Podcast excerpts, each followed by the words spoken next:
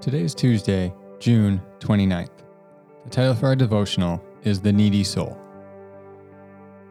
The soul is very needy. As we saw yesterday, the soul seeks to harmonize all the aspects of who we are. Our soul, therefore, cries out for harmony, peace, rest, and integrity. Those are huge words for the soul, and they are words that mean our entire life is functioning together as one. John Ortberg, Ortberg, provides a perfect description of the needy soul in his book, Soul Keeping. He writes In the 1991 comedy film What About Bob? Bill Murray plays the title character, a neurotic, phobic, obsessive compulsive personality with innumerable needs. He says, I quote from memory problems breathing, problems swallowing, numb limbs, fingernail sensitivity, pelvic discomfort. What if my heart stops beating? What if I'm looking for a bathroom and I can't find one and my bladder explodes?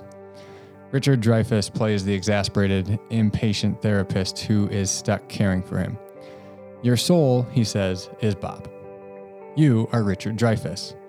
It is the nature of the soul to need. The will is a form of energy, he goes on. You can drive and stretch and push the will, which remember last week we talked about the will being a function of the heart. The mind has an endless ability to think and feel. We'll talk about that next week. He says you can direct your attention. You can focus and study. The body is your little power pack. You can place demands on your body. You can exercise, strengthen it, hone it, and force it to run for miles. But it is the nature of the soul to need.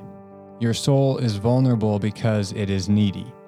If you meet those needs with the wrong things, game over. End quote. So, as we see, uh, your soul is incredibly needy. That's not a bad thing, it is simply its nature. The problem comes in when we seek to meet its needs in the wrong places. The only one who can meet the needs of the soul is God. The Psalms point us to this often. Two of my favorite texts in the Psalms are Psalm 63 1. O God, you are my God. Earnestly I seek you. My soul thirsts for you. My flesh faints for you as in a dry and weary land where there is no water. And then, second, Psalm 42, 1 through 2. As a deer pants for flowing streams, so pants my soul for you, O God. My soul thirsts for God, for the living God. When shall I come and appear before God?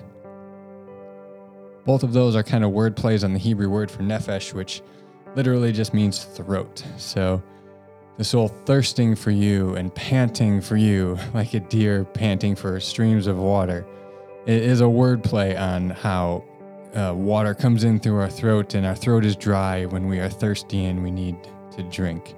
So, in the same way that our throat thirsts for water, our soul thirsts for God. So, the soul, it primarily yearns for God, whether we know it or not. When we direct its yearning for something other than God, we call that idolatry. When we yearn primarily for God, we find peace, rest, harmony, and integrity. All those key soul words that we mentioned above. It is created to first and foremost magnify the Lord, as Mary prayed in her Magnificat. In Luke 1 46, it says, Mary said, My soul magnifies the Lord. With this idea in mind, the beginning words of Psalm 23 should have a lot more meaning for us. Psalm 23, verses 1 through 3 The Lord is my shepherd, I shall not want. He makes me lie down in green pastures. He leads me beside still waters. He restores my soul. He leads me in paths of righteousness for his name's sake. For additional content, I have linked you to episode 3 from the Bible Project series on the soul. In this podcast, they're answering the question what happens after we die? In it, they kind of unpack the first two episodes, so it's a good recap of those. Plus, they really hone in on that big question of how we tend to misinterpret or misunderstand the biblical word for the soul. So I encourage you to give that a listen. For reflection, what do you thirst for? Remember, we said that your soul is needy and it's always thirsting for something, it's always longing. Are you directing its longing towards God? Is the big question because He is the only one who can truly satisfy our needy soul. Only around Him can we integrate the various aspects of our nature into one healthy whole. To thirst for anything other than God or to find our, our satisfaction for our needy soul in anything or anyone other than God will leave us incomplete. We will never be fully satisfied. We will never be content at peace. Our soul will never find rest unless it is restored by the Lord, the Good Shepherd.